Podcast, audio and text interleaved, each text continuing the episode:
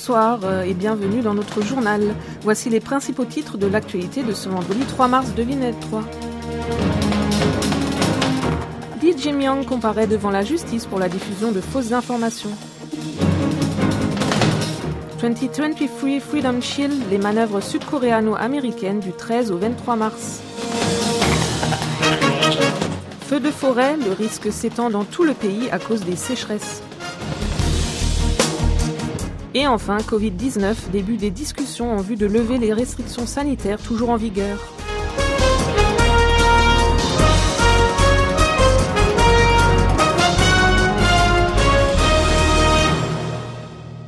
Le patron de Minju, la première force de l'opposition Lee Jae-myung, est visé par de multiples enquêtes judiciaires qui sont en lien avec différents projets immobiliers menés lorsqu'il dirigeait la ville de Songnam de 2010 à 2018. Cette fois, Lee Jong-myung se trouve dans le collimateur de la justice dans le cadre de l'affaire Baekhyang-dong, du nom d'un autre quartier de Songnam. Il a dû se présenter devant le tribunal central du district de Séoul qui a organisé ce matin sa première audience publique en la matière. Lee est arrivé vers 10h28 devant le tribunal. Il s'est engouffré dans le bâtiment sans répondre à la salve de questions des journalistes qui l'attendaient. Pour rappel, le parquet a poursuivi le patron de Minju pour deux chefs d'accusation en septembre dernier. Lee Jong-myung est accusé d'avoir diffusé de fausses informations alors qu'il menait sa campagne électorale en briguant le mandat du président de la République. Concernant l'affaire Baekhyang-dong, au cours d'un audit parlementaire du 20 octobre 2020, Lee Jong-myung a été interrogé sur le fait qu'il avait autorisé la modification du plan local d'urbanisme pour rendre constructible un vaste terrain de ce quartier au profit d'un promoteur immobilier.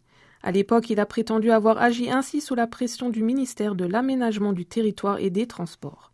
Selon lui, l'exécutif l'aurait menacé en disant qu'il l'accuserait en cas de non-coopération pour prévarication, c'est-à-dire un grave manquement au devoir de sa charge en tant que fonctionnaire. Le parquet ne l'entendait pas de cette oreille, il a estimé que Lee connaissait Kim à l'époque et que la ville de Songnam a pris sa propre initiative pour accorder une faveur au promoteur en question. Le tribunal de première instance a programmé deux prochaines audiences au 17 et 31 mars. Dossier intercoréen, on connaît maintenant les dates exactes de nouveaux exercices militaires que la Corée du Sud et les États-Unis effectueront dans le cours du mois.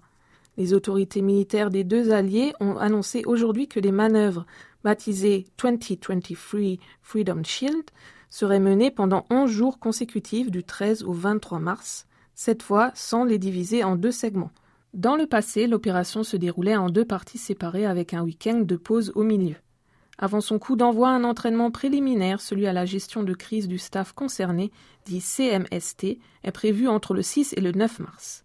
Séoul et Washington entendent faire des manœuvres de cette année une opportunité pour rehausser d'un cran leur capacité à répondre aux menaces nucléaires et balistiques croissantes de la Corée du Nord. Elles s'appuieront donc sur un scénario qui reflète le nouvel environnement sécuritaire.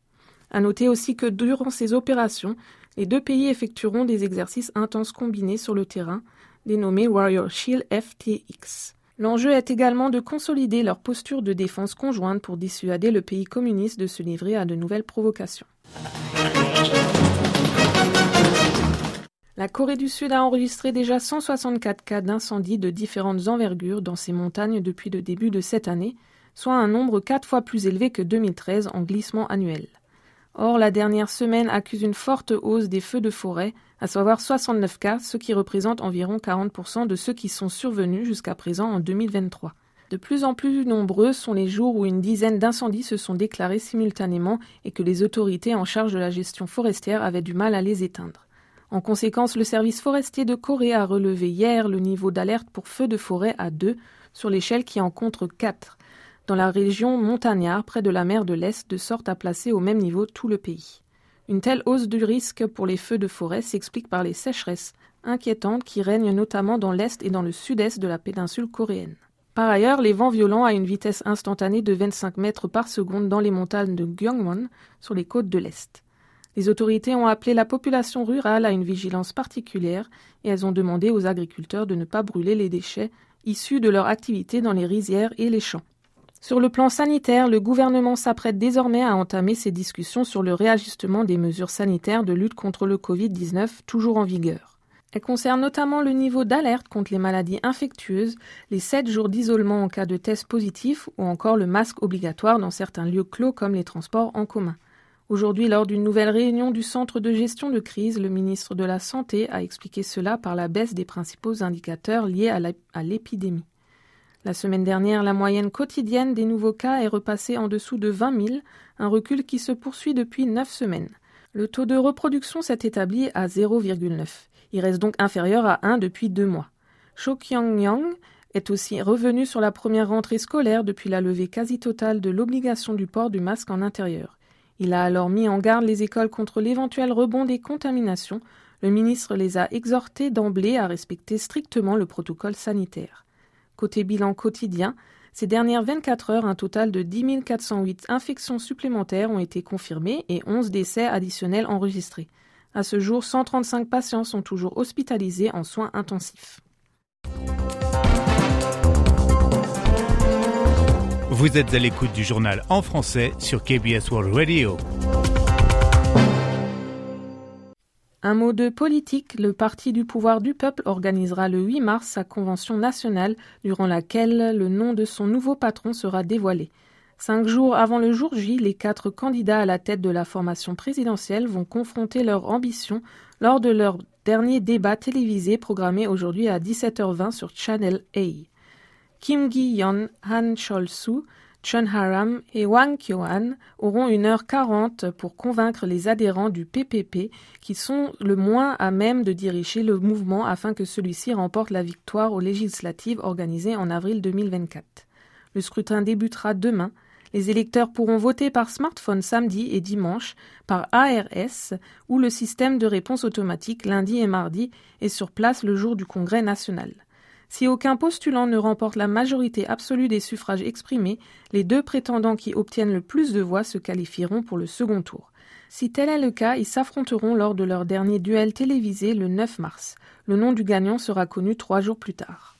Sans transition, le ministère des PME et des startups a organisé ce matin une réunion avec des startups spécialisées dans le domaine de l'intelligence artificielle. La rencontre a eu lieu au centre de Séoul pour l'économie créative et l'innovation. L'exécutif a voulu écouter des professionnels du terrain dans le contexte où l'apparition récente du chat GPT, capable de converser comme un humain, a suscité une grande attention pour l'intelligence artificielle dite générative et qu'on s'attend à un grand essor du marché de l'IA.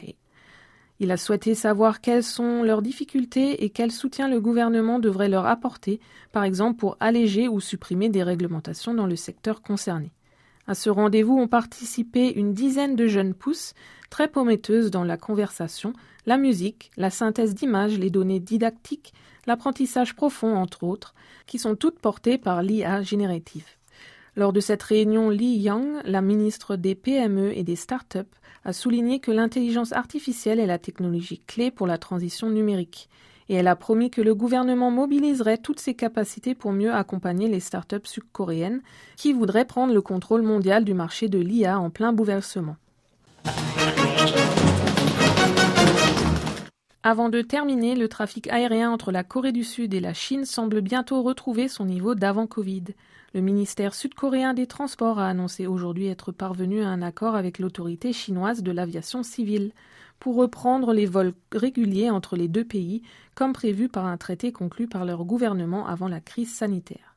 Dès ce mois de mars, les compagnies aériennes du pays du matin clair vont augmenter la fréquence de leurs vols vers les plus grandes villes de l'Empire du Milieu, comme Pékin et Shanghai. À l'heure actuelle, elles desservent 2,25 fois par semaine entre Incheon et la capitale chinoise. Leur nombre sera porté jusqu'à 45 par semaine. De même pour les autres lignes à l'horizon d'octobre, y compris celles reliant les villes de province sud-coréennes et le continent chinois. Les vols ont d'ores et déjà repris mercredi entre Busan, la deuxième ville de Corée du Sud, et Yanji en Chine. Ce sera aussi le cas pour ceux de Jeju-Chiang et Daegu-Yanji à partir du 16 mars.